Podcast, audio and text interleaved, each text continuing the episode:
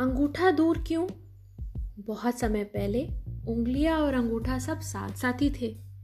वे सब मिलजुल कर खेलते और खाते पीते, मौज करते थे। एक दिन पाँचों टेबल पर बैठे थे। अचानक उन्होंने एक अंगूठी देखी। पहली उंगली बोल पड़ी, कितनी सुंदर अंगूठी है। दूसरी भी उतावली हो रही थी। वह बोली, मुझ पर अच्छी लगेगी। तीसरी बोली, हम इसे ले लें? चौथी बोली जल्दी करो, कोई देखे, इससे पहले हम ले लें।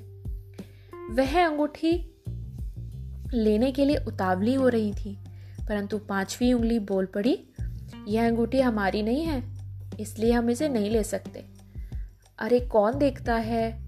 और किसे पता लगने वाला है? चलो, जल्दी करो। यह नहीं हो सकता। यह तो सरासर चोरी है। पांचवी उंगली ने विरोध किया।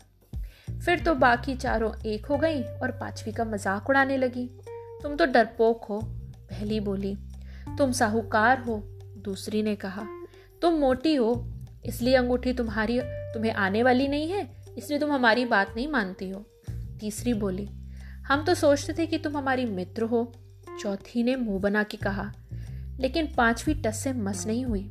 बोली, तुम्हें जो कहना है वो कह सकती हो, पर मैं तो इसका सहयोग नहीं दूँगी। तो तुम हमारे साथ नहीं रहोगी। चारों ने चिल्लाकर बोला।